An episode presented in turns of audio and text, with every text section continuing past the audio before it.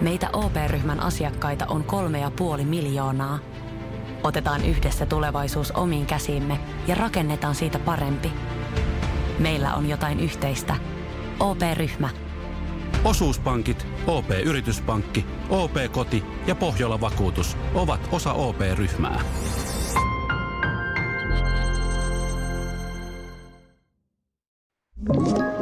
Tämä on Podplay alkuperäissarja. Kaksi ihmistä tapaa toisensa. He ihastuvat, alkavat seurustella, rakastuvat ja jonkin ajan kuluttua syntyy ajatus siitä, että tässä hän voisi viettää vaikka loppuelämän yhdessä. Yksi yhteiskuntamme ihannoiduimpia asioita on koko elämän kestävä parisuhde ja avioliitto. Niin myötä kuin vastoinkäymisissä.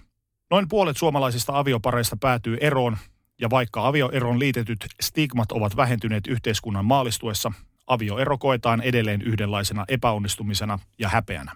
Miten elämä rakennetaan uudelleen, kun vastoinkäymisiä olikin enemmän kuin pystyi kantamaan? Vieraanani avioerostaan ja sen jälkeisen elämän luomisesta ovat puhumassa Pekko ja Emma. Minä olen Teemu Pastori Potapov ja tämä on Selviytyjät tarinoita elämästä.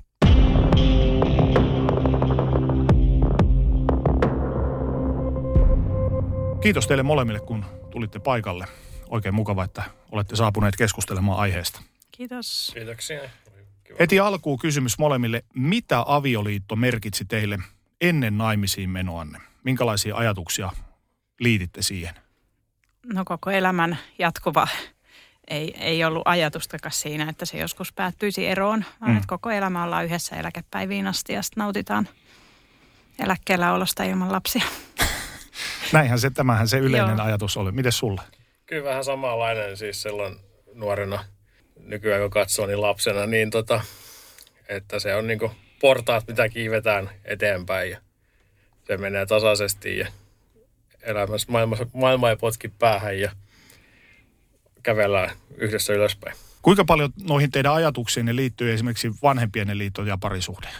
No mun äiti on eronnut monta kertaa, mm-hmm. eli lähinnä se, että mä oon erilainen kuin oma äiti, niin, niin kuin ajatus siitä, että mun liitto kyllä kestää. Ö, esimerkkinä sitten taas mulla itsellä Pekon vanhempien liitto oli se niin kuin ihannoin, ihannointia ja sitä, että se on se täydellinen liitto. He ovat olleet yhdessä pitkään?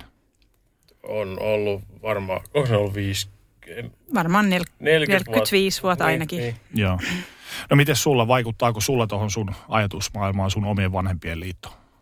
Joo, vaikuttaa, kun siis niin kuin kaikki lähipiirissä olevatkin ihmiset niin kuin elänyt tämmöistä niin idylli, perhe, tämmöisen niin kuin, että on niin kuin, perhe, ydinperhe. Ydinperhe, hmm. se oli sana, mitä mä hain.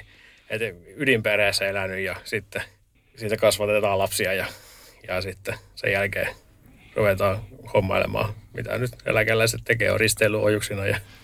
Niin, lähtee Fuengerollaan niin, tai niin, Malakaan, niin, kyllä. Niin. Miten ajatus avioliitosta muuttui eronne jälkeen? No lähinnä varmaan niin kuin itsellä se, että onnellisuuteen kuuluu pyrkiä ja se on se tärkeämpi kuin pysyä. Ehkä en mä nyt sano, että me ei nyt tavallaan niin kuin mun mielestä huono avioliitto oli, että kyllä me oltiin onnellisia ja oli niin kuin, että olihan siellä epäkohtia, mitkä sitten ajoi ehkä sitten sinne ja semmoinen, että ei, ei sit osattu ehkä keskustella asioista. Tuli monta asiaa, mitkä sitten siinä loppujen lopuksi teki sen ratkaisun, mutta että et se kuitenkin, että tavallaan se ei tarvitse sitä avioliittoa olla onnellinen mm. ja luottaa siihen tulevaan, vaan että se, se voi olla ihan ilmankin sitä avioliittoa ja ilman, ilman välttämättä sitä parisuhdettakaan, että se ei tarvi sitäkään, että kuitenkin se lähtee ihan itsestä. Että se on ehkä ymmärtänyt tässä siinä avioeron ajatuksessa ja sitten sen jälkeen. Mites Pekko? Muistan kyllä siinä niin semmoinen, kun mä oon ollut huono luovuttamaan ikinä missään. Niin semmoinen, että siinä kun, kun erottiin, että niin kuin mä tavallaan niin kuin luovutin elämäni ensimmäisen kerran. Mm. Tuliko siitä niin. sitten semmoinen heikko olo tai? No siis niin kuin ärsytti. Mm. Mä ärsytti se, että niin kuin, ja olen elämäni ensimmäisen kerran luovuttanut. Mä puhuin tuossa alustuksessa siitä, kuinka noin puolet suomalaisliitoista päättyy eroon. Mitä ajatuksia se herättää teissä? No ehkä mä en ajatteli sitä, että noin puolet päättyy eroon, vaan että jokaisella on se oma avioliitto, oma parisuhde, oma elämä. Ja jos se sitten päättyy eroon, niin se päättyy. Jos se ei pääty, niin ei pääty. Mm. Eli se, että ehkä se, ne tilastot on vaan tilastoja. Se on niin kuin 50-50 mahdollisuus joka tapauksessa. Jokaisella tarinalla on kaarensa. Kyllä. Mm. Niin, ja mä oon vähän sitä mieltä, että jokaiseen tarinaan on jo, tai suhteeseen jo alussa kirjoitettu se ero. Että joka tapauksessa. Jossain kohtaa. Joka tapauksessa jossain kohtaa, joko kuollaan sitten erikseen. Että. No mitä teidän mielestänne tämä 50 prosentin eroamismahdollisuus kertoo teidän mielestä avioliittoinstituutista, tästä ajasta ja ihmisistä ylipäätään? No kun Pekko sanoi tuosta luovuttamisesta, niin ehkä se, se on siinä, että voi, voi olla että ajatus se, että luovutetaan nykypäivänä enemmän. Ja just se, että on niin kuin helpompi erota, kuin mm. ennen oli ne, ei erottu, vaikka oli millainen parisuhde. Mm. Niin, niin se, mä ehkä näkisin sen siinä enemmän, että minkä takia on niin paljon eroja. Että ihmiset pyrkii siihen onnellisuuteen ja siihen, jos se parisuhdeista anna, niin sitten on helpompi jatkaa matkaa. Mutta ehkä myös ajattelen sitä, että me kyllä meidän avioliitossa, niin mun mielestä me yritettiin niin pitkään kuin oli yrittämistä. Mm. Eli se, että jos Pekko sanoi, että luovutti, niin kyllä, kyllä itselläkin se oli semmoinen luovuttaminen tavallaan, että kun mm. ei ole tottunut siihen luovuttajan rooliin, niin sitten siinä vaiheessa, että mä oon epäonnistunut nyt mun elämässä, kun mun avioliitto päättyi eroon. Onko sitten avioliittoon esimerkiksi instituutiona, onko siihen ladattu liikaa tämmöistä onnistumisen paineita? Mun mielestä on. Niin, se on jotenkin semmoista niin vanhaa maailmaa. Että se, eikä se niin tarvii, jos se kestää viisi vuotta ja se on hyvää viisi vuotta, niin sitten se on viisi vuotta ja hyvää viisi vuotta. Mutta jos se kestää viisi vuotta ja sitten kymmenen vuotta päällä, se sitä huonoa kymmenen vuotta, niin miksi se sitten vaan lopeta siinä viiden vuoden kohtaalla. Mm. Taikka sitten keskustelu. Kyllä niin kuin, se, mitä meidän suhde on opettanut mulle, niin, kuin, niin olen paljon parempi keskustelemaan ja puhumaan tunteista. Ja, ja niin, kuin niin paljon käsiteltiin asioita siinä. Ja varmaan eri, eniten just sen eron, niin kuin siinä eron kynnyksellä me keskusteltiin paljon mm. niin kuin asioista ja tulevaisuudesta ja haluista ja niin kuin, että mitä, mitä me halutaan yhdessä erikseen, niin kyllä se oli – paljon hedelmällisempää se keskustelu siinä tilanteessa kuin sitä ennen, että kun ajatellaan, että mekin ollaan oltu alle täysikäisiä, kun me alettu seurusteleen, niin me ollaan oltu aika lapsia. Niin sitten kun me on kasvettu yhdessä siinä aikuisuuteen ja vähän niin kuin pidetty kaikkea ehkä osaltansa itsestäänselvyytenäkin, niin mm. sitten opittu vasta myöhemmin keskustelemaan asioista. Niin, onko se ihmisissä ylipäätään se, että siinä vaiheessa kun selkä on seinää vasten, niin sitten vasta näkee niin kuin metsän puilta? Ehkä näin.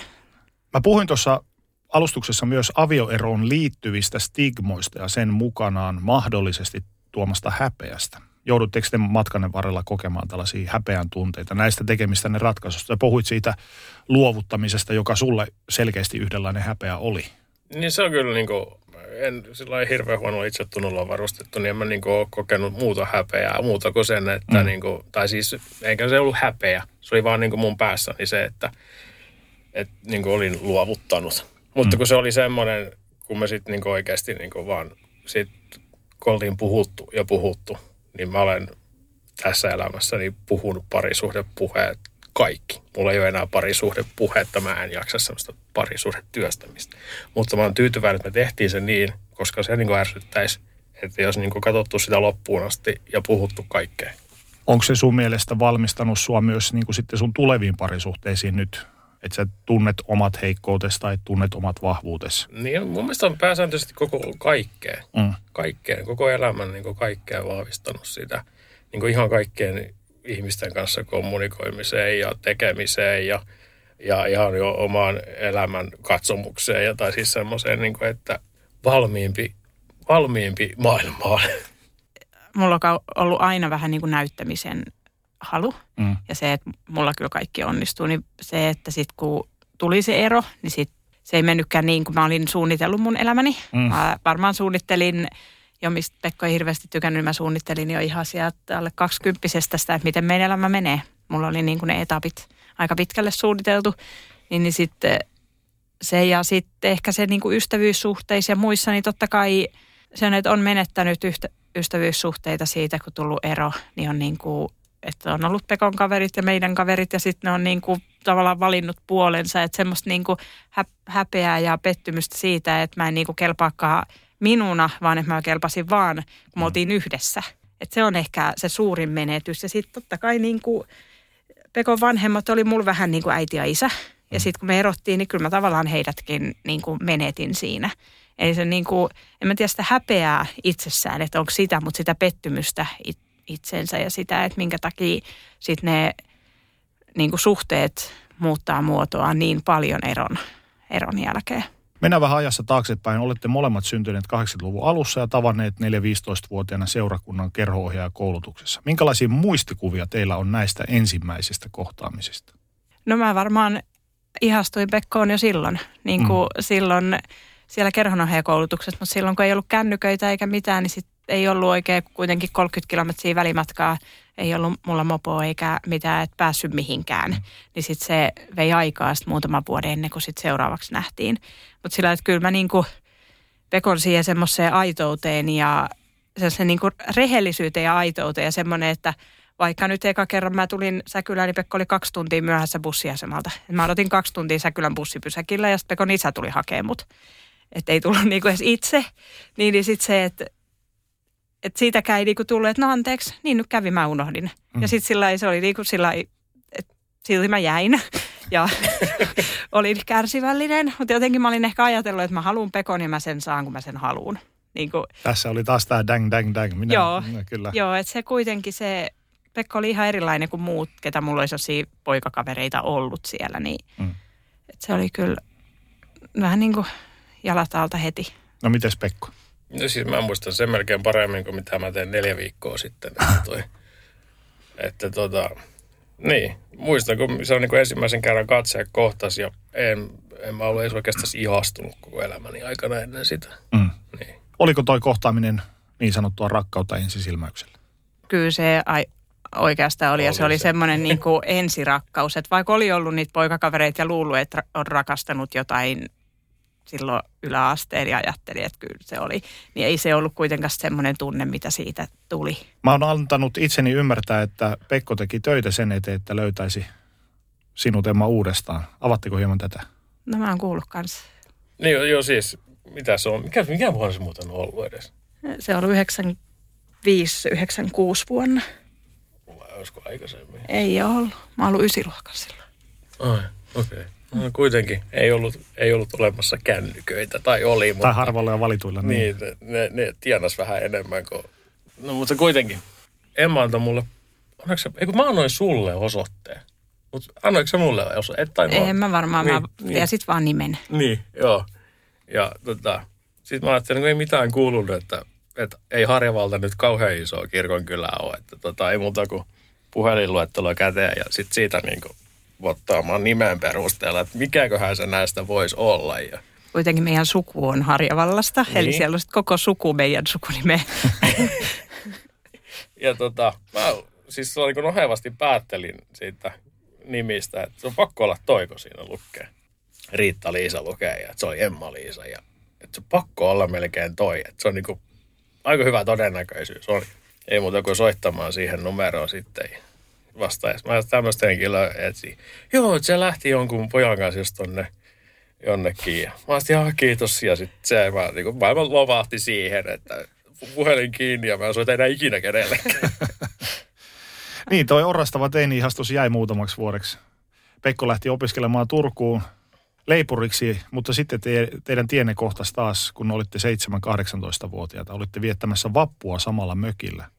Joo. Voisiko sanoa, että suhteenne starttasi virallisesti sieltä? Joo, Joo. kyllä se. Ja se oli niin semmoinen, että kun mä näin Pekon niin kuin siellä, niin sitten mä vaan, mä olin siis kaksi semmoista Säkylän seurakuntanuorta kaverina, kenen kanssa lähdettiin viettää vappua ja se oli niin kuin, no mennään tonne mökille. Mä sanoin, ei mitään tietoa, kenen mökille mennään. No mennään vaan ja sitten mentiin sinne ja sitten se sanoi, no tuossa on Pekko, kun mä olisin jotenkin, että no onkohan se Koiviston Pekko tulossa ja onkohan se sitten siellä näille kavereille. Ja no en tiedä, se ei kyllä yleensä käy missään ja se asuukin Turussa. Ja sitten sanoi, no tuossa Pekko on, että, että me sanoisin. Ja sitten Pekko meni, oli tuolla saunan pukuhuoneessa tosi niin kuin vaatteessa päällä jotain juttelemassa kavereiden kanssa. Mä menin syli istumaan ja äh, mä oon muuten Emma-Liisa.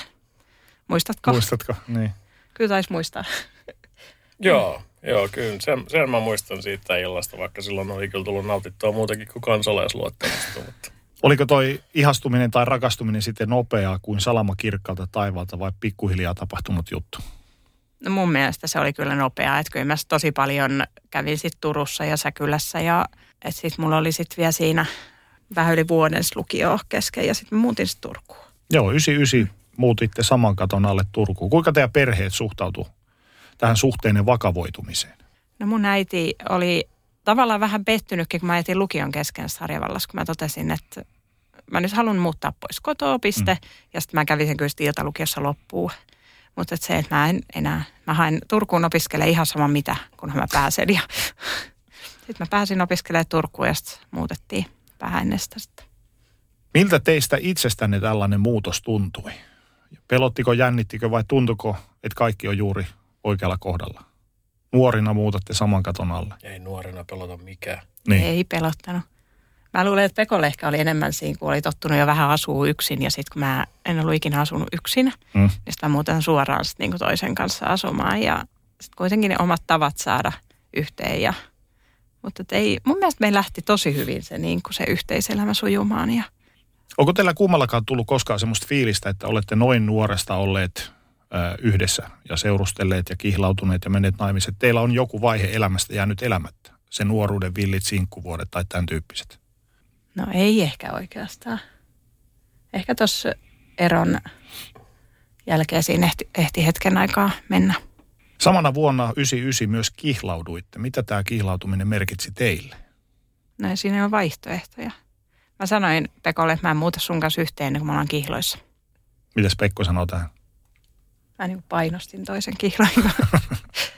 Joo, siis muistan, ei miten se meni? Siis, Me käytiin yhdessä ostaa sormukset. niin ja sitten sen jälkeen me käveltiin monta kertaa sen saman liikkeen ohitti ja silloin se sama tarjouslappu oli niinku vuodesta toiseen, että kihlat miinus 40. Joo, sillä se menikin joo. Joo, Ei ole enää muuten. no niin. Oliko tuolla kihlautumisella toiseen sitoutumisen ja yhteisen tulevaisuuden merkki teille vai oliko se semmoista aikuisuuden kynnyksellä tehty juttu, jolla ikään kuin todistitte olevanne aikuisia? Ei sitä varmaan miettinyt. Ei kyllä noin syvällisiä Ei. miettinyt silloin. Ei. Se vaan kuulu siihen. Niin. Niin kuin, Meininki. niin. Niin. Miten teidän perheet suhtautuu tämmöiseen sitoutumiseen? No Pekon mummo sanoi, että oliko ihan pakko. Joo. Ja teidän Sieltä. äiti sanoi, että hän ei halua sit mummoksi. Joo, Joo. ennen kuin on 40, ei kun 50, mitä sana. No minkälaista, minkälaiseksi toi nuoren parin arki muodostui? No siis semmoiseksi hyväksi arjeksi. Raha meillä oli tosi tiukassa, kun Pekko ei saanut mistä ja me, elettiin mun opintotuella ja opintolainalla. Mutta sitten me kuitenkin niin kuin, kyllä me niin kuin tehtiin asioita ja käytiin elokuvissa ja se oli semmoista, niin, kyllä me paljon tehtiin yhdessä asioita. Mä, mä oon varmaan itse semmoinen, että mä oon tosi arka menemään sit missään vierassa paikassa. Mm. Niin sitten sit me niin tosi paljon yhdessä ja sitten oli kuitenkin jo yhteisiä kavereita löydetty Turusta, kenen kanssa sit oltiin. Ja, mutta se on semmoista arkea kotona oloa ja tarjousten perässä juoksemista yhdessä polkupyörällä mentiin hakee halpaa lihaa. Mä oon ymmärtänyt, että ensimmäiset riitanne koitte, kun Pekko meni töihin Forssan sotilaskotiin, että kertomanne mukaan, Sä kyllä. Säkylän, Säkylän. joo, Säkylän sotilaskotiin, kertomanne mukaan, sä olit silloin Pekko 18, sä olit Mm. joko töissä kavereiden kanssa tai tuunat, tuunasit autoa, eikä aikaa riittänyt Mm. Emmalle. Kuinka paljon tollainen hiersi teidän välejä? Ei se nyt kauheasti. Mä olin sitten Pekolla silloin, kun Pekko teki autohommia kavereiden kanssa, niin mä olin sitten Pekon vanhempien ja Pekon pikkusiskon kanssa. Ja 2000 Pekko meni armeijaan. Miten toi armeija-aika vaikutti teidän suhteeseen? Joillekin tämmöisille nuoruusajan pareille intivuosi voi olla se käänteen tekevä vuosi, jolloin se suhde kuivuu kasaan. Teidän kohdalla ei selkeästi käynyt niin. Se oli tosi rankka mulle. Se, sitten mun oli pakko olla yksin, Mm. kun ei ollut ikinä ollut. Niin sitten se, kun Pekko oli armeijassa ja sitten oli vielä niin, että Pekko joutui niin kuin tonne Ahvenanmaan nurkille kääntämään alusta, niin kuin öljyntorjuntatehtäviin armeijan aikana Laivastosta. laivastosta. Mm. Ne oli tosi harvoin tuli kotiin, että oli joka kolmas viikonloppu, vaan niin kuin tuli kotiin. Ja sitten silloin me päätettiin, että me mennään seuraavan kesän naimisiin, että mulla on jotain tekemistä. Sekin oli niin kuin sellainen, että no, me mennään naimisiin ensi kesänä. Niin kuin, että ei sitä sitten sen enempää niin kuin edes mietitty, että onko se hyvä idea vai onko se huono idea, onko meillä varaa siihen, vaan me mennään. Mutta oliko se taas tämä, että se kuuluu vaan siihen No suunnitelmaan? varmaan se oli vähän sellainen, että kuuluu mennä naimisiin nuorena. 2001 avioidutte. Teillä ei ollut mitään syytä, miksi te menette teitte tämmöisen ratkaisun. Se Ei. vain kuului Mm. siihen. Ei vaikka kaikki oli sitä mieltä, että on lapsi tulossa, kun meillä oli farmariautokin ostettu juuri. Joo, kaikki oli kyllä siellä, että niin kuin katteli mun vatsan seutuu, että milloin syntyy. Kävittekö te yhtään keskustelua naimisiin menosta ja sen jälkeisestä yhteisestä elämästä ennen Ei. tätä avioliittoa? Ei, Ei. vai? Ei, ei kun. Molemmat oli todennut, että tämä on niin hyvä, että ei muuta kuin nyt mennään niin kuin, niin kuin tällä mennään. Niin kuin, Niin. Näin, näin mennään. Niin, Ja kun ei siinä ollut mitään semmoista, että olisi halunnut alkaa kattelemaan vieraisiin pöytiin tai niin kuin ei siinä ollut mitään semmoista niin kuin muita. Tavallaan se, että kun mulla aiemmat seurustelusuhteet on päättynyt siihen, että mä oon kyllästynyt ja sitten mä oon vaihtanut seuraavaan. Niin kuin tavallaan, mm. että se on ollut sitä, niin ei muutu tullut Pekon kanssa semmoista, että mä kyllästyisin tai että se tuntui hyvältä. Miten avioituminen vaikutti suhteeseen ja suhtautumiseenne ö, toisinne? Muuttiko se yhtään mitään? No ei se oikeastaan. Ehkä siitä tuli niin kuin varmemmalla pohjalla itselle semmoinen, että no nyt me ollaan naimisissa ja me ollaan oikeasti yh- yhdessä. Tavallaan niin kuin se on, että nyt me ollaan niin kuin virallisesti yhdessä, että nyt ei voi tulla mitään enää meidän väliin. Mm. Minkälaiseksi teidän arki muodostui avioitumisen myötä? no, se oli työn tekemistä. Siis no, oikein se, että mitä... Isolla teillä. Niin, ja siis enkä tarkoita mitään niin avioliittotyötä, vaan siis mä olin juuri aloittanut yrittäjänä silloin. Ja, ja tota, Sä teit töitä. Niin, töitä, Paljon niin, töitä. töitä. ja kun ei ollut yhtään niin kuin pääomaa, oli kaikki lainattua pääomaa, niin tota, mm. se on hyvä motivaattori työn tekemiseen. Mä kävin vielä Turussa vuoden koulussa. Niin, niin. mutta se, että kun me oltiin, se minkä takia me mentiin naimisiin, me oltiin mun mielestä hyvä yksikkö. Siis me oltiin helvetin tehokkaita. Mm. Me oltiin niin kuin hyviä, siis semmoisia, niin kuin, että ihan sama mitä tulee eteen, niin me handlattiin. Yhdessä klaarattiin Niin. hommat. Mm. Pari vuotta naimisiin menon jälkeen saitte esikoisenne Ilmarin.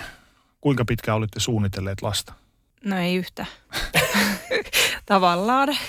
Eli vähän semmoinen, että mä sain ennen Ilmariisiin puolitoista vuotta sitten vuosi. se, Tuli vähän niin kuin vahingossa raskaaksi ja sain kuulla, että mun on tosi vaikea tulla raskaaksi. Mm-hmm. Ja sitten me vaan jätettiin ehkäisy pois ja sitten vähän niin kuin, no ei heti silloin puolitoista vuotta, mutta siinä jossain välissä ja sitten taisi mennä kuukausi kaksi, kun oli raskaana.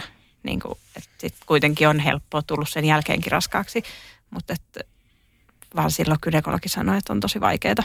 Olitteko te samalla sivulla lasten hankkimisen suhteen, esimerkiksi määrän ja niin edespäin suhteen? No ei me varmaan siitäkään hirveästi. Et meillä, on, meillä on varmaan niin kuin meidän yhteinen elämä mennyt vähän sillä niin kuin omalla painolla ja sillä niin kuin, että se tulee mitä tulee ja se otetaan vastaan mitä tulee. Että Emma kyllä suunnitteli. Siis meillä oli se, että Emma suunnitteli ja mä vaan... Sinä niin kuin, toteutit. Mä, niin ja mä elin vaan siinä hetkessä ja mä luoin sitä, luoin, loin sitä fasiliteettia vaan sinne ja sitten niin kuin, se oli niin kuin semmoinen. Mitä Ilmarin syntyminen merkitsi teille? Koitteko te silloin olevanne nyt kokonainen perhe? No se oli varmaan mulle tavallaan vähän niin kuin shokki, että sit mä, sit mä niin kuin on yksin sen lapsen kanssa. Eli sitten kun Pekko teki edelleen paljon töitä ja se oli meidän koko avioliiton aikaan se oli niin kuin, että Pekko on aina töissä. Mm. Eli se ei ollut, ei ollut vaihtoehtoa, että Pekko hirveästi auttaisi lasten kanssa. En mä edes odottanut sitä. Eli just se, että kun Pekko sanoi siitä, että me niin kuin toimitaan yhdessä hirveän hyvin, niin sitten siinäkin kun lapsia tuli, niin me toimittiin yhdessä hirveän hyvin, mutta mä hu- huolehdin pääasiassa lapset. Et se oli kyllä, se oli niin kuin mun tehtävä ja se, se oli mulle ihan ok. Eikä koskaan hiertänyt välejä se, että sä oot, Pekko, paljon pois himasta, sä oot, teet paljon töitä. Se ei koskaan käynyt. Mehän asu- asuttiin siinä 50 metriä leipomolta. Niin. Joo. Niin me oltiin lasten kanssa paljon leipomolle. Meillä on paljon kuviakin, kun lapset on sitterissä leipomon pöydällä. Joo. Ja sitten kun ne oppi vähän kävelemään, niin no kävelytuolilla menee siellä leipomon puolella. niin. Annetaan keksiä siihen kävelytuoliin ja ne on tyytyväisiä kolme tuntia. Joo. Niin Vaikka tuo lapsen saaminen on toivottu ja iloinen asia monille pareille, lapsen syntyminen voi olla haastava paikka esimerkiksi synnytyksen jälkeisen masennuksen myötä. Ja myös totta kai se dynamiikan muuttaminen, muuttuminen vaikuttaa siihen suhteeseen. Miten teillä kävi? Mä en tiedä, oliko mulla masennusta. Enemmän se oli sellaista ehkä uupumista siitä oma niin kuin, kun haluaa tehdä asiat hyvin ja mä en pystynyt imettää ja Ilmari ei halunnut olla sylissä niin, että pidetään kiinni. Se, se vaan, sitä, siitä ei saanut pitää kiinni. Hän oli sylissä niin, että älä pidä kiinni. Sitten se alkoi itkeä, jos se oli liian tiiviisti sylissä. Eli se toi itselle sen, että mä oon tosi huono äiti. Ja sitten kun ei pystynyt imettää ja sitten just niin kuin Pekko pystyi syöttää, Pekon vanhemmat pystyi syöttää. Mä en niin kuin ollut mitään sillä lapsella. Tavallaan niin kuin se ensimmäisen lapsen kanssa halu, että meillä on se symbioosi ja me, mm. me toimitaan hienosti yhteen ja mä pystyn tekemään hänelle, hänestä niin kuin tyytyväisen ja mä en pystynyt siihen. Me tuli hirveä pettymys siitä. Ja Nä, hän val... Näkyykö se millään tavalla esimerkiksi sun suhtautumisessa häneen, Pekkoon? No ei se varmaan, ei se, että mä, Ilmari oli ihan pienestä pitää vähän sellainen niin kuin isän poika. Että varmaan just sen takia, kun mä en pystynyt sitten tekemään, auttamaan häntä nälkäiseksi muuta kuin sitten tuttipullon kanssa. Niin. jotkut ite, isäthän saattavat kokea jääneensä vähän semmoiseen sivurooliin siinä naisen ja lapsen välisen suhteen jalkoihin. Sulla tuskin oli tällaista, vai oli? En mä kyllä semmoista kokenut. Niin kuin. Joo. Ei, niin, enkä, ei. nyt täytyy sanoa, että kun miettii, mitä mietti silloin, niin ei silloin mietti. Silloin vaan niin kuin, vaan niin kuin sit, nyt, niin kuin, nyt tilanne on tämä ja nyt me eletään tämän mukaan. Ei siinä niin kuin, ja sitten me oltiin paljon siellä leipomolla. Eli niin. me, mä, niin kuin, mä ehkä loin sen Pekon ja lapsen suhteen niin kuin sillä, että me mennään sitten siinä iskän työpaikalle. Mm. Ja siellä sitten pääsee tutustumaan iskään, jos on vähän vähemmän kotona. Rakastu aina uudelleen. Maistuu aina kuin italialaisessa ravintolassa. Pizzaristorante. Sanotaan nyt vaikka, että telot polvesi laskettelureissulla Itävallassa. Se, että hotellista löytyy knöydeli buffa, auttaa vähän. IF auttaa paljon. Tervetuloa IF-vakuutukseen. Ja nyt on tullut aika päivän huonolle neuvolle. Kysyit tarotkorteilta, mikä korko sinun kannattaisi valita. Oi, kappas, aurinkokortti. Voit unohtaa kaikki korot. Keskity vain sisäiseen matkaasi. Huonojen neuvojen maailmassa Smarta on puolellasi. Vertaa ja löydä paras korko itsellesi osoitteessa smarta.fi. Toinen lapsi Eerika syntyi sitten vuosi Ilmarin syntymisen Joo, vähän yli vuosi. Joo, vähän yli vuosi, 2004.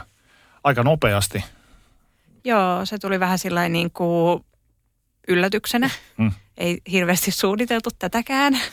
Ja tota, mutta oli kyllä sitten toivottu, eli se just, että oli ihana, kun olisi niin kuin kaksi niin lähellä toisiinsa, ja ne on kyllä ollut tosi tärkeät toisillensa koko ajan. Erika oli ihan mielettömän helppo mm. lapsi, ihan niin kuin sieltä synnäriltä asti, että hän sai rintaruokintaa ja hän viihtyi sylissä ja oli kyllä ihan erilainen kuin taas niin kuin Ilmari valvo yöt ja Erika nukku yöt, niin kuin mm. vaikka olikin ihan vauva. Mites tämä kahden lapsen rumpa, tämmöinen vauva-arki, miten se vaikutti teidän kahdenväliseen parisuhteeseen? Minkälaisessa jamassa teidän suhde oli? Se oli tosi kiireistä. kiireistä niin Oliko teillä arki. aikaa toisillenne?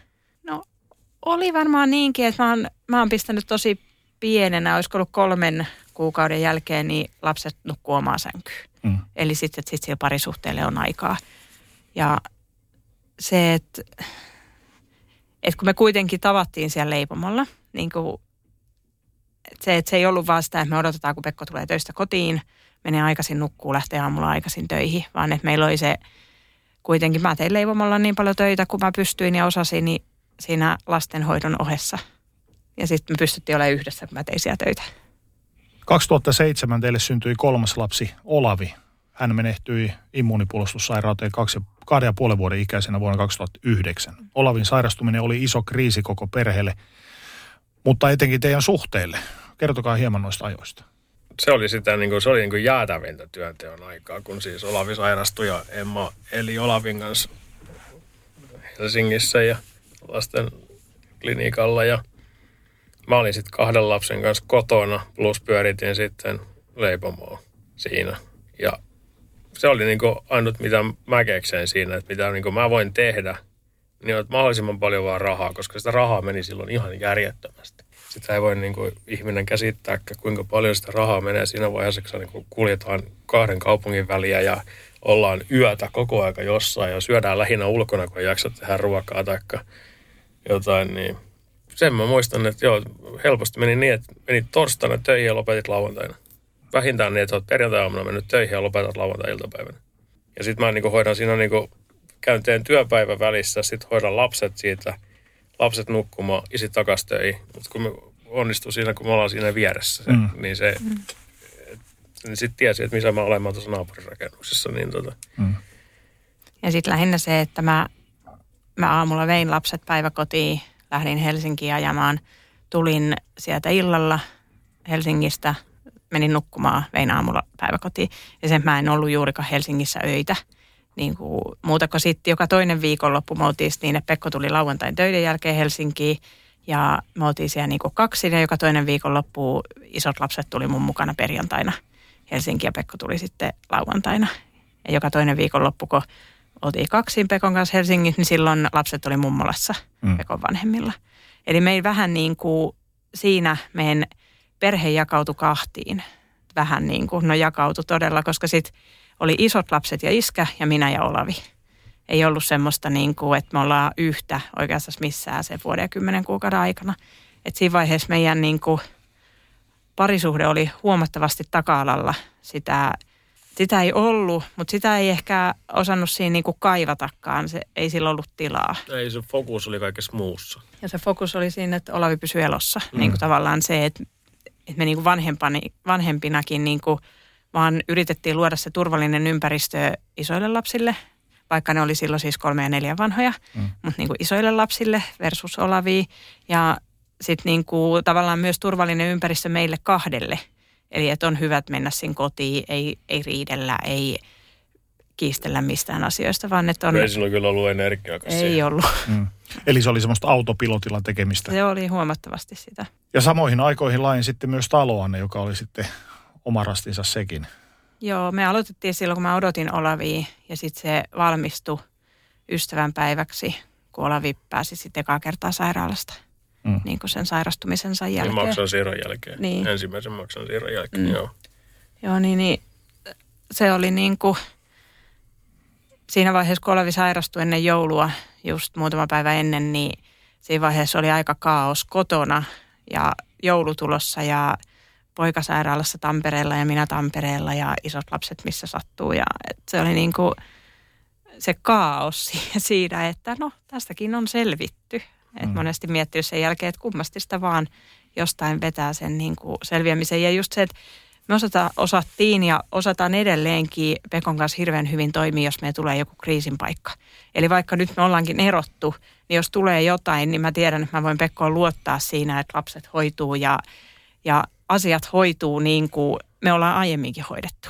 Et jos tulee joku kriisi lapselle tai jotain, niin me kyllä saadaan se ihan varmasti, vaikka asutaan eri osoitteissa, niin hoidettu. Mutta kuten sanoitte jo tuossa aiemmin, niin halusitte myös pitää sen kotona, ettei riidellä, vaikka tunteet on pinnassa, mutta ei myöskään jaksanut, että ei, siinä oli varmaan ei, aika piipussa. Niin, ei siinä ollut niin kuin, ei, ei, silloin, ei silloin ollut energiaa, mihinkä ylimääräisen. Olavi kuoli 2009, miten se vaikutti perheeseen? No Pekko meni leipomolle suremaan ja mä surin kotona ja sitten mä yritin huolehtia Ilmarista ja Erikasta ja sitten mä odotin meidän Marttaa. Yritin huolehtia siitä, että se pysyy elossa mun vattassa. Ja oma ajatus oli se, että kaikki vaan kuolee. Niin kuin se oma, mä en nyt pääse tästä yli enkä ympäri mitenkään. Ja niin. sitten me ei jotenkin osattu siinä ehkä vielä niin kuin yhdessä keskustella siitä, että se oli semmoista niin kuin, kyllä me keskusteltiin – se, että mä en, niin kuin, mä en ehkä osannut päästää sitten Pekkoa siihen mun suruun auttamaan tai mitään, että mä halusin sen oman tilan siinä, kun mä kuitenkin olin enemmän Olavin kanssa. Tavallaan, että mä, mulla oli tärkeää siinä vaiheessa ehkä omia se mun suruni, että mä en nyt pysty päästää ketään tähän. Ja sitten kun siinä oltiin eletty se kaksi vuotta, semmoista niin kuin se fokus on siinä niin kuin selviytymisestä, että sä selviydyt aina niin kuin päivä, sä selviydyt aina viikko, sä selviydyt aina kuukausi, niin kuin se on niin kuin, eikä nyt kuukauden jaksoakaan siinä pystynyt edes miettimään, vaan se oli semmoinen niin viikko, että me selviydytään tähän. Mutta sitten yhtäkkiä, kun on se fokus siihen, minkä takia sä selviydyt, niin se yhtäkkiä niin loppuu niin kuin näin. Sitten ei ole enää olavia. Sitten on tyhjyys. Niin kuin vaikka on ne isot lapset, toinen on viiden ja toinen on kuuden, joo, niin, niin sitten on semmoinen, että no, mitäs tästä eteenpäin. Että jotenkin siinä tuli niinku semmoinen pysähdys ja semmoinen, että ei, en mä tiedä mitä huomenna tapahtuu. Ja siinä vaiheessa ei pystynyt yhtä ajattelemaan niin kuin edes seuraavaa henkäystä pidemmälle. Että siinä vailettiin se yksi henkäys kerrallaan. Mites Olavin poismeno vaikutti teihin yksilönä samalla tavalla kuin parina, pariskuntana? Sä puhuit siitä, että sä et osannut ehkä Pekkoa päästää sisälle siihen sun suruun. Mä, mä hain apua, tai en mä tiedä haiks mä apua, jotenkin mulla vaan tarjottiin sitä, että Niin se- tonne ja mene tonne, kun mä oon sit kuitenkin niin avoin, niin kuin, vaikka onkin se hirveä suru ja semmoinen, että mä haluan olla yksin, mä, niin sitten samalla on semmoinen, että mä haluan kertoa kaikille, että, että huomatkaa minut, huomatkaa, että mulla on ihan paska olla, mä en kestä tätä tilannetta, auttakaa mua. Niin kuin semmoinen, että mä toin sen niin kuin julkisesti ilmi. Ja sitten taas Pekko teki ihan päinvastoin. Niin, vähän niin kuin myöskin se, että ää, no silloin oli vielä tämmöinen niin kuin nuori mies, jolla on illuusio, että on supersankari ja mikään ei tapa ja mikään ei osu ja kaikki jaksaa ja pystyy. Niin eihän semmoinen hae apua, eikä sille tarjota apua. Eli verrattuna se, mikä tässä nyt on oppinut elämästä, että apua kannattaa hakea ja sinne kannattaa mennä, että vaikka olisi niin kuin millainen illuusio siitä omasta kyvystään. Kuinka paljon tuossa vaiheessa haitte apua esimerkiksi ammattiauttajilta? No meillä oli apua niin kuin akuuttipsykiatriasta psyko, psyko, tai psykiatrian poliklinikalla, missä mä kävin. Sitten oli perheneuvola, missä kä- oltiin käyty jo Olavin elinaikanakin noiden isompien lasten takia, koska ne alkoi vähän oireilemaan, kun se tilanne vaan kesti ja kesti. Niin oli tavallaan hyvä, että meillä oli jo asiakassuhteet olemassa, niin sitten pystyttiin siellä niin kuin perheneuvolassa vähän niin kuin käytiin välillä pariskuntana ja sitten käytiin noiden isojen lasten kanssa ja sitten he kävi välillä yksinään. Että se oli sen verran sitä apua, mutta ei sitä nyt niin kuin, että jos ajattelee niin, että kun Martta syntyi, niin ei mua ehkä olisi saanut päästää sen lapsen kanssa kotiin. Että jotenkin niin kuin ajatus se, että kun on nykyään terveydenhuollon ammattilainen itse, niin kyllä pitäisi siinä hälytyskellot soida, jos mä sanon Pekolle sairaalassa synnäreet, että en mä halua ottaa tätä lasta kotiin. Ja Pekko sanoi, että kyllä me nyt otetaan sen kotiin. Mä sanoin, että en, en mä halua, että tämä ei ole. Että jotenkin niin kuin se, että mikä se, se, että on pystytty tukemaan toisia kuitenkin. Että se, että siinä vaiheessa, kun mä oon romahtanut, niin sitten Pekko on kannatellut mua. Ja sitten taas, no Pekko nyt ei ole hirveästi ikinä romahtanut, mutta se, että jos Pekolla on ollut tiukempaa, niin kyllä mä oon sitten todennut, että mä oon pystynyt siinä vaiheessa kannattelemaan toista ja luomaan sitä toivoa siitä tulevasta. Vai? Mitäs Joo, Pekko miettii? joo, joo, mä jäin tuossa miettimään tota kanssa, että kuinka monta kertaa on ajettu, ajettu siis semmoisessa mielentilassa, että ihmistä ei pitäisi päästä autoon. Nyt me ollaan ajettu Helsingistä Forssaan. Tai toisinpäin. Niin. Mm. Näin jälkikäteen ajatellen esimerkiksi teidän kahdenvälistä suhdetta, niin mitä olisitte voineet tehdä toisin? No yrittää varmaan. Mä luulen, että meidän suhde muuttui niin paljon siinä lapsen kuoleman jälkeen. Että se, sen jälkeen ehkä olisi jotain parisuhdeterapiaa. Tai siis tämmöistä, en mä tiedä, olisiko siinä ollut niinku voimia mihinkä, mutta sitten siitä, kun on päästy siitä akuutista kriisistä yli, niin sen jälkeen löytää niitä, että hei, meillähän on oikeasti aika kivaa yhdessä ja, ja elämä oikeasti aika kivaa yhdessä. Eikä sitten niinku lähde sitä, että mit, mitä puutteita on, vaan että mitä, mikä on sitä kivaa ja lähtee niitä ruokkimaan. Kun on mennyt liikaa aikaa, niin sitten se on jo vaikeampaa. Niin ja siinä kasaantui, niin kuin, meillä oli niin kuin, mä laskeskelin, että oli varmaan niin kuin, yleisiä av, ri, ero riskitekijöitä, mitä nyt on yrittäjyys ja lapsen menetys ja sairastuminen ja vastaavia, niin mä laskeskelin näitä, niin meillä on yhdeksän kappaletta ollut. Ja silti painettiin aika monta vuotta yhdessä. Et mm. Kyllä sit, kun niitä tuolla tarpeeksi kasataan, niin, ja sitten kun ne tulee päällekkäin, että sun, jos niitä voisi niinku yksitellen aina hoitaa Ja aina siellä. käsitellä sen Niin, mukaan niin. niitä, vaan että Mutta sitten kun niitä painetaan seitsemän päällekkäin ja ihmisillä ei ole yhtään energiaa, Mm. niin en mä usko, että siinä olisi niinku, ei siinä, enkä mä koe, että olisi niinku mitään jäänyt sen suhteen käsittelemättä tai puhumatta tai mitään.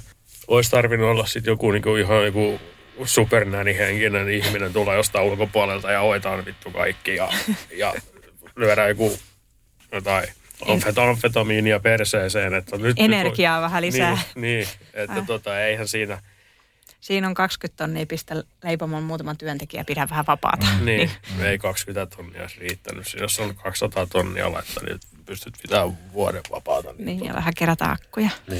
Neljä kuukautta Olavin menehtymisen jälkeen teille syntyi Martta, josta puhuttiin. Ja sitten 2011 viides lapsi Liisa.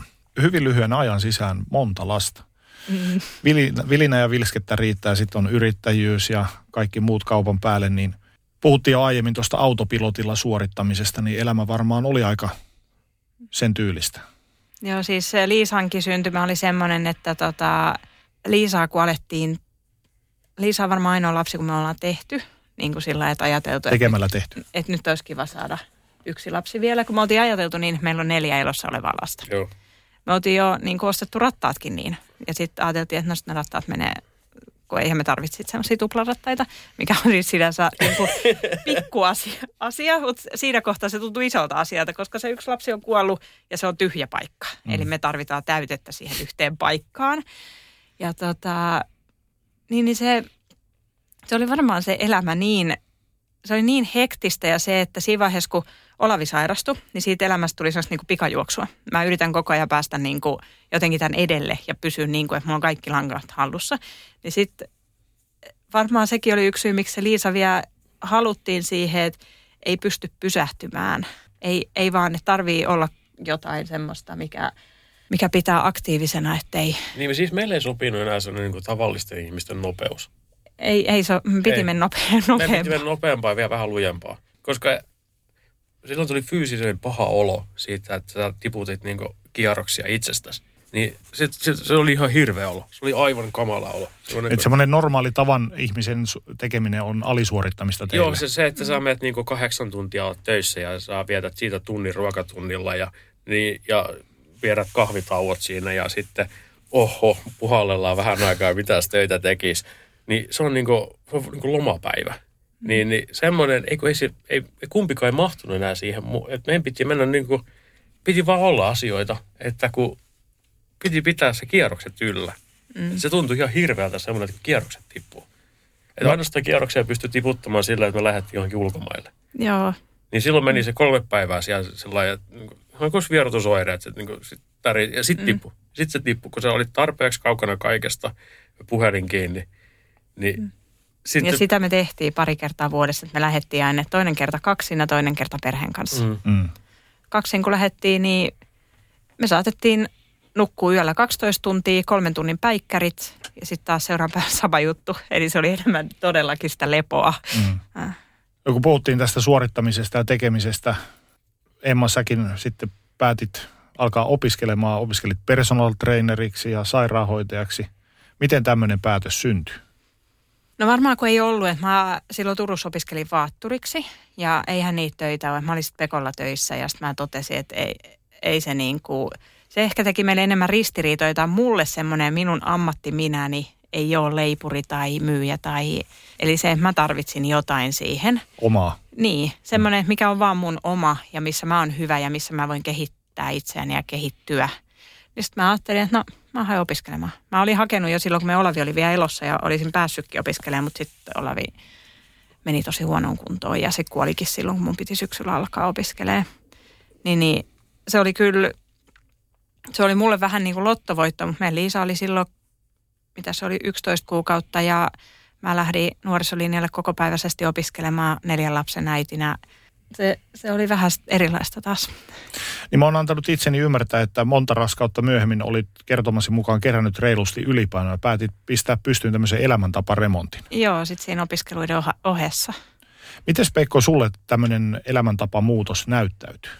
Minkälaisia ajatuksia se herätti sussa? en mä ainakaan henkkohtaisesti kokenut, että mä olisin mitään muuta kuin, että, niin kuin, että anna mennä vaan, että niin kuin, niin kuin me oltiin ylipäätään kaikki tehtiin aina silloin. Että, niin kuin, että, Ei me paljon toisiimme niin kuin, tavallaan mihinkään, mihin toinen lähtee, niin me ei koskaan niin kuin sanottu, että e- ei se ei ole hyvä juttu. Mm. Vaan että se, että jos Pekko päättää, että hän ostaa jatskipyörän 15 000, niin 17 hyvä. 000 17 Osta vaan. Tosi hyvä idea. Eli just kaikki tämmöiset, että alat tekee suklaata, tosi hyvä idea. Eli just se, että niin kuin, Te ette kokeneet, että se on toiselta pois millään Ei. tavalla, jos toinen tekee. ei vaan se, että me kannustettiin kyllä pääasiassa aina. Ja se mun opiskelujen lähtökin, niin se oli Pekko se, että no tosi hyvä. Lähde vaan opiskelemaan. Oliko vielä tuossa vaiheessa teillä ollut, ainakin näin sivusta kuuntelijana, niin tuntuu, että teillä on kaikki palaset elämässä kohdallaan. Ja, ja parisuuden rulla, että te kannustatte toisianne tekemään ja yrittämään. Oliko vielä ollut mitään puhetta erosta? Mi- milloin mä alettiin erosta puhua enemmän? No sä sitä jossain vaiheessa niin kuin heiluttelit aina sitten. Mutta kun se oli sellainen useasti, kun ei oikein tiennyt, että oliko se niin kuin, kyllähän niin ihminen miettii mitä vaan, niin kuin, mm. Ihan mitä vaan asiaa miettii. Et oikeasti tiedä, oliko se niin kuin semmoinen, niin kuin, että... Läppä. Niin, vähän. Vai tai uhkailu. Se, niin, tai sitten semmoinen niin kuin, tiedätkö, väsynyt ihminen, että tota, et ei jaksa enää, että olisi mm. niin kuin, helpompi vaan, kuin ei olisi mitään. Silloin kun sulla on kaikki energia käytetty, niin silloinhan sä et niin kuin, ihan vitun sama kaikelle. Niin, tota. Varmaan niin kuin siinä e- eron heiluttelulla oli se, että mä kyllästyin siihen, että Pekko on aina töissä. Mm. Se, että hei nyt, nyt vähän edes asioita tärkeysjärjestykseen. Että voi aina olla töissä, että lapset kasvaa ja mäkin tarvitsen sinua ja et me asutaan tässä lähellä, mutta jos ottaisit edes niin kuin välillä – jonkun tekee lauantai, että sulla olisi vain viisipäiväinen viikko, että voitaisiin tehdä perheenä jotain ja sun ei tarvitsisi aina olla niin kuin töissä. Tai että lauantai, kun Pekko tuli töistä kotiin, niin se meni melkein päiväunille kolmeksi tuntia ja sitten heräsi illalla ja sitten lapset meni jo nukkumaan. Niin kuin, että et se, mulla ehkä tuli sellaista niin kuin tyytymättömyyttä siihen, että alkoi niin kuin ymmärtää sitä, että kuinka paljon se työ vie pois mm. niin kuin meidän parisuhteelta. Se oli ehkä siinä se, mitä, ja sitten kun mä yritin sitä selittää ja sitten kuitenkin niin hyvin oli mennyt monta vuotta, niin miksi nyt lähdetään hyvää muuttamaan? Mm. Äh. Rakastu aina uudelleen. Maistuu aina kuin italialaisessa ravintolassa. Pizzaristorante. Sanotaan nyt vaikka, että telot polvesi laskettelureissulla Itävallassa. Se, että hotellista löytyy knöydeli buffa, auttaa vähän. IF auttaa paljon. Tervetuloa IF-vakuutukseen. Nukkuvatko rahasi käyttötilillä? Laita ylimääräinen varallisuus kasvamaan korkoa. Big Bankin säästötili on helppo ja joustava tapa säästää. Voit tallettaa ja nostaa rahaa säästötililtäsi ilman kuluja tai rajoituksia. Tarjoamme nyt uusille Big Bankin asiakkaille säästötilin 3,90 prosentin korolla kolmeksi kuukaudeksi. Tarjous on voimassa toukokuun ajan. Avaa säästötili osoitteessa bigbank.fi. Jossain kohtaa pintaan nousivat puheet myös avoimesta suhteesta. Mistä tämmöinen ajatus kumpusi? No kun tässä just niin kuin tuossa matkallakin käveltiin tänne, niin puhuttiin, että kummalta se idea nyt lähti. Mä edelleen sitä mieltä, että Pekko on Pekko sitä mieltä, että minulta. Öö, mutta se varmaan niin kuin miksi se olisi lähtenyt multa, se idea mä en muista, että olisi, mutta jos se olisi lähtenyt niin siitä, kun mä olin kuitenkin Pekon ensimmäinen tyttöystävä ja mulla oli aina, aina, no melkein aina semmoinen olo, että mä en tule seksuaalisesti riittämään Pekolle ikinä, mm. koska mä olen se ensimmäinen, eikä muiden kanssa ollut, ollut koskaan. Niin mä olin niin kuin kauhean siinä semmoisia, niin kuin, että mä en ole vaan riittävä. Ja ne ehkä tulee sieltä omasta lapsuudestakin se riittämättömyyden tunne ja sieltä niin omasta eletystä elämästä – niin sit niin kuin sen takia ehkä lähti sitä, että no jos sä nyt lähtisit jotain muita kokeilemaan, niin huomaisit, että mä en oikeasti olekaan riittävä. Eli mm. sillä että siinä ei ollut mitään semmoista, että, että mä tuun riittää sulle joskus, vaan että mä en tule ikinä riittämään. Eli se on sitä niin kuin huonoa itsetuntoa ja semmoista. Mitäs Pekko vastaa tähän? No siis mä muistan tämän, siis mä en ollut ikinä edes. Ekan kerran saat tämän jutun, sä olit lukenut jonkun, se ei ollut tämmöinen trendijuttu niin kuin nykyään. Vuoden 2020 sanakin oli avoimet suhteet, niin tota – se oli joku blogi jostain, tai mitä mm. ne olikaan silloin siihen maailman aikaan nimeltään, niin joku oli kirjoittanut avoimesta suhteista. Joku, Emma oli aina tämä, tämä ongelma just, että, että kun me ollaan niin nuoresta oltu yhdessä, että mä olen niin kuin, minä olen menettänyt siinä jotain. Ja sitten sä esittelit, mä sitten, hei toi on ihan, ihan hullua, että unohdat tuommoista, että toi on ihan, että ei tuommoista. Siis siitä on jo monta vuotta siis ennen kuin sitten varsinaisesti, mutta että niin kuin, eka kerran avaus niin oli varmaan, sun, joo. joo. kun me oltiin aina sillä lailla, niin sängyssä mentiin ja sitten istut, niin kuin maattiin siinä ja mä yleensä kyllä niin kuin sammuin, mutta siinä oli se niin kuin päivän kertaukset silloin niin kuin, oli niin kuin vähän niin kuin vuoronvaihdossa, että kerrottiin mitä on tapahtunut päivällä. Ja... Minkälaisia keskusteluita kävitte tuosta aiheesta? No siis hyviä keskusteluita semmoisia, että niin kuin, kyllähän ne niin kuin puolin ja toisin sit se, että mi, mitä se sitten pitää sisällään, mitä se sitten tarkoittaa se avoin suhde ja mit, mitä se sitten vaikuttaisi meihin. Ja eniten ehkä itselle se aluksi tuotti semmoista niin kuin mustasukkaisuutta sitä, että no en mä varmaan pysty niin kuin edes se, vaikka mä, jos mä oon sen joskus heittänyt jostain tekstistä tai jotain, mutta sitten niin kuin, jos siihen mennään, niin se, että en mä ole valmis niin kuin jakamaan sitä kuitenkaan sitä toista kenenkään muun kanssa. Mitä te toivoitte tolta, tolla tavalla löytyvän teidän esimerkiksi suhteeseen? E, en mä oikeasti. No se, siis se oli, kun mä, mä kun olin siellä töissä jumissa ja sitten sä lähdin opiskelit ja oli kaikkea niin kuin Mm. menoa ja sitten kun toinen halusi niin lähteä jonnekin niin kuin riantoihin johonkin vaikka viikonloppureissuun tai jonnekin johonkin tämmöiseen se silloin oli, että sen muistan kyllä, mitä se, niin se käsitteli siinä. Se oli se niin kuin, mun mielestä niin kuin paras anti, ihan niin kuin loistavin anti oli siinä, että sun piti miettiä, että mustasukkaisuus, että mikä se on, että kun sehän ei ole varsinaisesti tunne, vaan se on tunteita, mm. että mikä se on se sun pelkos siinä aiheessa.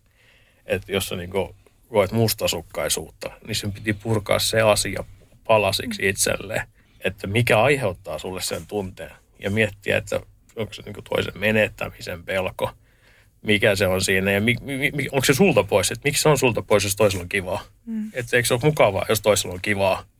Ja niin se oli Ja niin, niistä oli niinku hyviä keskusteluja, että se oli niinku ja ehkä se paransi siinä. kyllä meidän suhdetta siis sillä suhteella, Mm. että me keskusteltiin niin kuin tosi paljon syvemmin kaikista asioista mm. ja me puhuttiin, että kyllä näin jälkikäteen mä sanon, että se kyllä niin kuin paransi meidän suhdetta ja toi siihen ihan varmasti sitä niin kuin sen yhteiseloa ja helpotti sitten loppupeleissä sitten kun erotti, Mm, niin ei ole tarvinnut sitten ruveta miettiä sitä mustasukkaisuusjuttua. mm, Koska mm. sitten on niin kuin, tosi sujuvasti, niin kuin, mm.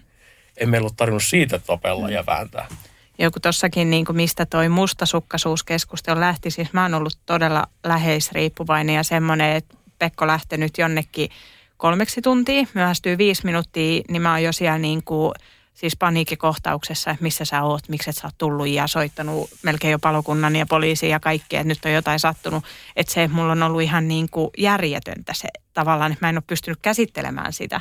Niin sitten noin keskustelut ja noin, ne auttoi siitä, että niin että mä en voi oikeasti omistaa, mä en voi lukita ketään ihmistä siihen itseni rinnalle, vaan mm. että jos se haluaa mennä, onko se muulta pois, jos se harrastaa seksiä jonkun toisen kanssa, aina on riski siinä, että ihastuu ja rakastuu, mutta se, että kun mä en voi ketään pakottaa olemaan siinä mun mm. rinnallani.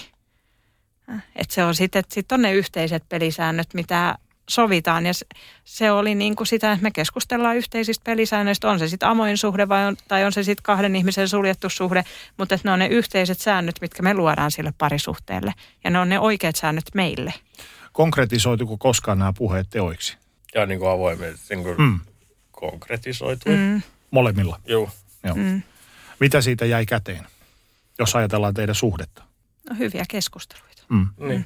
Sillä lailla, että Ja paransi se meidän seksiäkin, ihan keskenäistäkin seksiä. Mm. Ja ehkä niin kuin rehellisyys siinä se, että kuinka valmis sitä on kuulemaan toisen kokemuksista ja siitä, niin se ehkä on vähän itselle sellainen, kun on sitä huonoa itsetuntoa ja sitä, niin sitten se on vähän sellainen, että en mä tiedä, onko mä valmis kuulemaan näitä. Mm. Mm, mutta sitten kuitenkin, kun se on se rehellistä siinä, niin kyllä se, kyllä se sit niin kuin paransi meidän niin keskinäistä suhdetta. Oletteko te koskaan miettineet että, tai pohtineet, että missä olisitte nyt ilman tuota kokeilujaksoa tätä avoimen Me ei suhteen? istuttaisi tässä keskustelemassa yhdessä.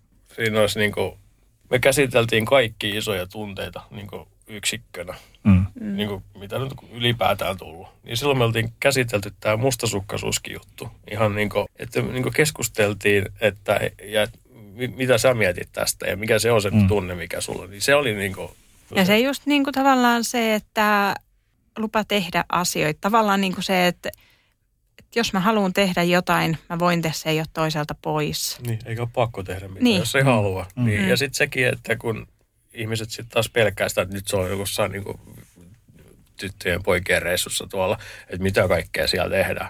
Me pystyttiin avoimesti kertoa, mitä tehtiin. Ei tarvinnut mm. yhtään niin kuin piilotella sitä. Mm. Niin kyllä se helpottaa ihmisen elämää. Mutta lopullista apua siitä ei sillä tavalla ollut, että te kuitenkin päädyitte sitten pistämään eropaperit. Mutta niitä kai ei vähän venkslattiin ees taas. Välillä laitetaan, otetaan pois ja No varmaan se lopullinen päätös tuli sitten muuta. Semmoinen, että nyt, nyt on hommat siinä tilanteessa, että mä en enää pysty jatkamaan. No mitkä teidän ajatukset toisestanne oli noina aikoina? No siis kyllä mulla on ollut niin kuin kunnioitus Pekkoa kohtaan lähestulkoon aina. Mm. Olihan tuossa pieniä semmoisia, kun jouduttiin omaisuuden ja osoittaa lakimiehiä ja ei ihan pystytty keskustelemaan asioista, mutta se nyt kuuluu siihen niin kuin tilanteeseen ja siihen... Etäisyyden ottamiseen. Niin, mm. niin että pitää vähän niin kuin koputella jäätä.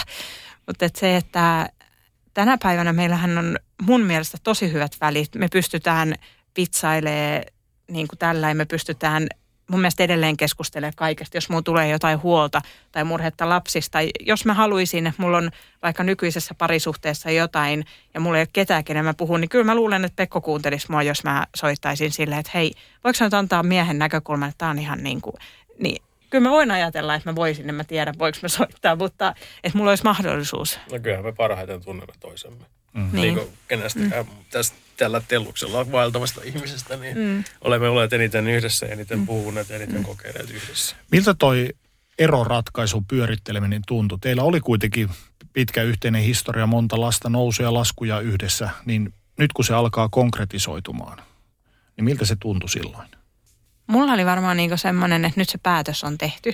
Onhan sitä sen jälkeen muutamia kertoja miettinyt sillä lailla, että kun mä tunnen Pekon läpi kotasin.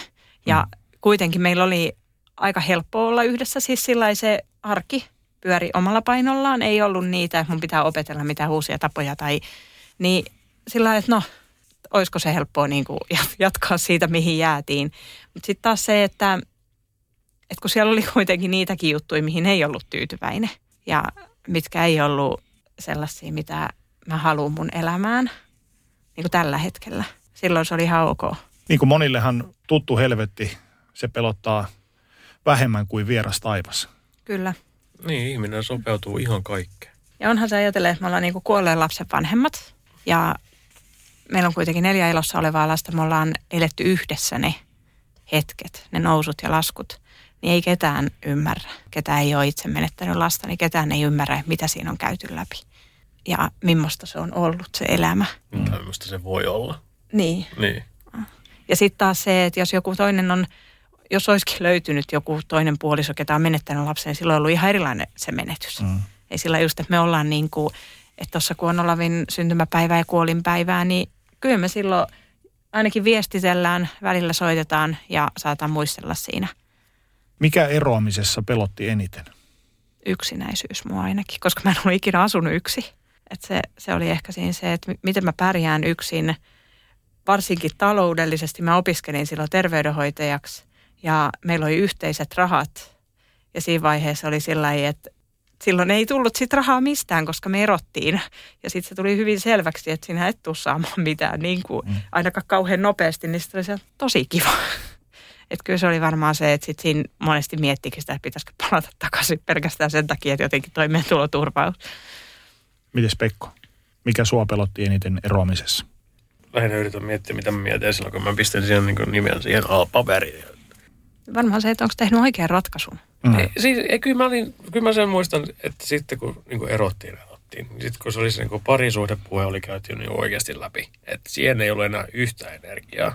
Et sitten kun ei itsekään enää nähnyt mitään muuta vaihtoehtoa, että kun ei ollut enää energiaa, ei, niin kuin, ei vaan niin kuin jaksanut enempää, niin sitten että et, et, kyllä tähän on niin kuin nyt laitettu kaikki – ja, ja siinä olisi ollut niin paljon asioita selvitettävänä niin kuin yhden kymmenen vuoden takaa siinä vaiheessa melkein. Niin, mm. niin, niin tota, mikäköhän siinä eniten pelottanut? Varmaan se, että on niin kuin, se luovuttaminen, se on edelleen vaikeaa. Mulla oppinut siihen paremmin, mm. mutta tota, joo. Sä mä mainitsit, että kaikki meni sillä tavalla sopuisasti, mutta vähän joutui lakimiehiä käyttämään avuksi ja näin poispäin. Kuinka paljon tämä herätti semmoista kränää teidän välille? No yllättävän vähän. Oikeastaan se oli sitten semmoinen, että mä muutamat ärräpäät sanoin Pekolle ja palkkasin lakimiehen ja Pekko taisi ottaa ennen sitä lakimiehen ennen kuin mä olin ottanut sen. Ja sitten päätettiin, että hoidetaan kaikki rahapolitiikka niiden lakimiesten mm. kautta. Vaikka palaan nyt vähän tuossa taimassa, missä sanoit, että aina pystytte semmoisena yksikkönä hoitamaan mm. asioita, mutta tässä kohtaa ei enää. Oliko herännyt mitään katkeruuden tunteita toista kohtaan tai muuta? No se oli ehkä se se, niin se, että koska me tavallaan... Niin kuin ei ole sellaista ylimääräistä, ylimääräistä pääomaa, ei ole missään, se on kaikki niin kuin kiinteistöjä ja, mm. ja ja sitten kun me kuitenkin tehtiin, että mä tein koko sen, mitä 17 vuotta asuttiin Forssa, se Pekka oli yrittäjä, niin mä tein tosi paljon niin kuin ilmasta työvoimaa leipomolla. Ja eihän sitä voi niin kuin mitenkään rahallisesti ja ei se ole niin kuin tarkoituskaan. Mutta se, että mulla oli vaan tärkeää se, että mä saan kuitenkin omani pois, mitkä mulle kuuluu. Mm. Ja mä pidin niistä kynsin hampain kiinni ja sitten päästiin sopuun ja sen jälkeen taas välit on tosi hyvät. Eli selkeästi tämä raha-asia on ollut se suurin ylitettävä este teidän Joo, erossa. joo.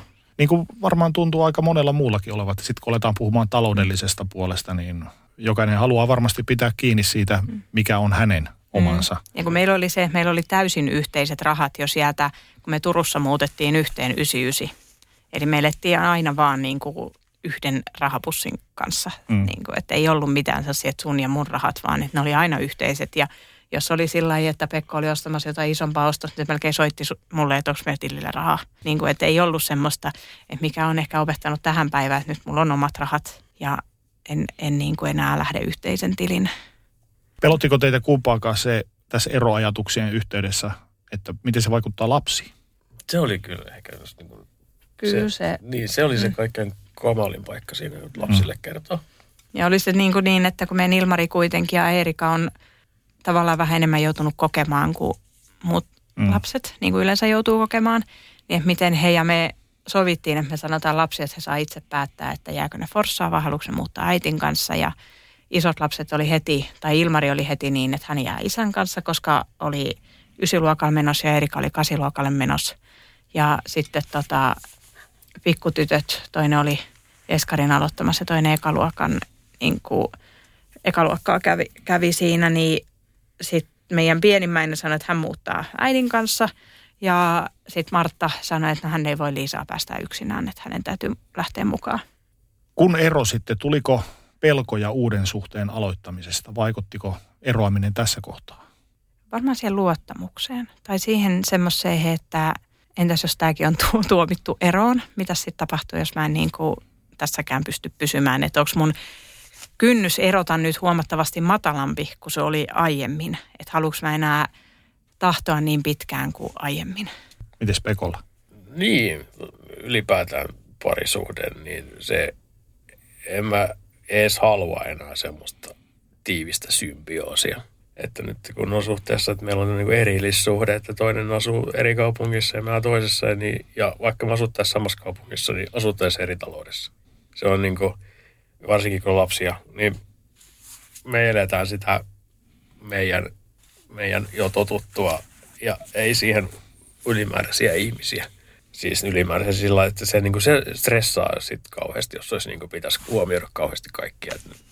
Me voidaan elää meidän kaauksessa jo lasten kanssa, ollaan totuttu siihen ja se on paljon helpompaa semmoinen, että saadaan elää just tämmöisellä kellorytmillä. Että ei tarvitse toisten ihmisten kellorytmiä, kun mä huomannut, että ihmiset elää kauhean erilaisilla kellorytmeillä. Mm. Että toiset herää aikaisin ja menee illalla nukkumaan ja niitä pitää syödä tiettyä kellonaikaa joka päivä. Ja meillä on ollut sellainen, että syödään sikko täälläkä tai syödään sikko muistetaan mm. ja mennään nukkumaan sikko väsyttää. Miten kaikki tämä kokemanne on vaikuttanut teihin ihmisinä? Kyllä mä oon ainakin paljon itse varmemmin. Mä en pelkää sitä yksinäisyyttä. Mä en toivottavasti ole ikinä enää läheisriippuvainen ja en toivottavasti halua kahlita ketään niin kuin siihen lähelleni. Että mitä, minkä virheen mä tavallaan tein edellisessä parisuhteessa, että mä halusin pitää kynsin hampain kiinni siitä, että sinä pysyt siinä, etkä lähde mihinkään. Että mä haluan antaa sen tilan toiselle niin kuin, tavallaan elää vapaana parisuhteessa minun kanssani. Mites Pekko? Kyllä se niin kuin on tehnyt nöyremmän ja sitä myötä paremman ihmisen. Ja sitten sellainen keskustelu, siis kun sitä keskustelua ollaan tehty ja kaikkea, niin kyllä se niin kuin, sitä myötä se on kyllä se niin kuin kasvattanut kaikkein eniten ihmisenä, kun on sellainen umpiluuta vähän pää, että sitä tarvitsee poskia vähän enemmän. Ja nyt on todettu, että sitä täytyy poskia niin kuin oikein tosi paljon enemmän kuin muiden päätä ilmeisesti. Niin tota, öö, jos tietäisi etukäteen, mihin lähtee, niin ei varmaan jaksaisi. Mutta tällä jälkikäteen nyt, kun rup- nämä niin kuin asiat näiden suhteen on aika sillä niin kuin hyvällä mallilla, niin kyllä tuossa keväällä, vaikka onkin tämmöinen korona-aika, niin mä olin niin kuin, niin kuin syksyä, koska mitä me eletään nyt. No, kuitenkin olin tässä muutama kuukausi aikaa. Aika siistiä elämä tällä hetkellä. Mm. Lähtisitkö uudestaan parisuhteeseen mun kanssa, jos tietäisit, mitä on tulossa. ei, ei se, se, on taputeltu nyt. Ei, kun tarkoitan niin kuin nuorena Pekkona. Jaa, silloin joo, siis No niin, se on sen paluu tulevaisuuteen juttu. Että tulee... Kyllä mä varmaan siis, mä en ainakaan kadu mitään. Että kyllähän se Olavin kuolemakin on, se on tehnyt minusta minut. Mm. Kyllä mä lähtisin. Mä ottaisin jokaisen päivän takaisin Olavin kanssa niin kuin ne hetket, vaikka lopputulos olisikin se. Ja parisuhteessakin kyllä mä ne eläisin toiseen kertaan. Teillä oli, aluksi puhuttiin siitä, että miten näitte toisenne, kun tapasitte. Millaisia silmin te katsotte nyt toisianne? No Pekko on mulle hyvä ystävä ja tärkeä ihminen niin kuin mun elämässä edelleen ja pysyykin totta kai. Se, että kunnioitan paljon ja, ja haluan olla väleissä. Mites Pekko? Ensisijaisesti on niin lasten äiti. Meidän yhteisten lasten äiti. Sitten ihan loppuun viimeiseksi. Tätäkin kuuntelee tällä hetkellä ihmisiä, joilla mahdollisesti on samankaltaisia ajatuksia kuin teillä on ollut esimerkiksi eroamisen suhteen ja parisuhteen suhteen harkitsevat mahdollisesti eroamista kumppanistaan, joko yhdessä tai erikseen. Minkälaisia neuvoja te antaisitte tällaisille ihmisille? Puhukaa. Se on ehkä siinä se, että ketään ei voi sanoa toiselle, että sun kannattaa erota tai olla eroamatta. Se, että mitä, miltä itsestä tuntuu ja mikä on se oma, oma käsitys siitä omasta parisuhteesta, niin menee sitä kohden. Miten mun onnellisempi? ja hakea siihen jotain ulkopuolista apua siihen, jos se puheen avaaminen on keskenään vaikeaa, että sä saat sitä. Ja siihen on hyvä, kun siinä onkin se yksi ulkopuolinen, se niin kuin suodattaa sitä, että jos niin kuin menee riitellyksi, niin se mm. suodattaa sitä niin kuin, ja johdattaa sit sitä keskustelua, jos ei se meinaa aueta, mm. jos se on niin, kuin niin jumissa. Pekko ja Emma, kiitos. Kaikkea hyvää. Kiitos. Rakastu aina uudelleen. Maistuu aina kuin italialaisessa ravintolassa. Pizzaristorante. Sanotaan nyt vaikka, että isohko kivi iskee koko tuulilasisi säpäleiksi. Oh, hei, nythän me päästään tapaamaan taas sitä superkivaa Jaria korjaamolle. Se, että pysyy positiivisena, auttaa vähän. IF auttaa paljon. Tervetuloa IF-vakuutukseen.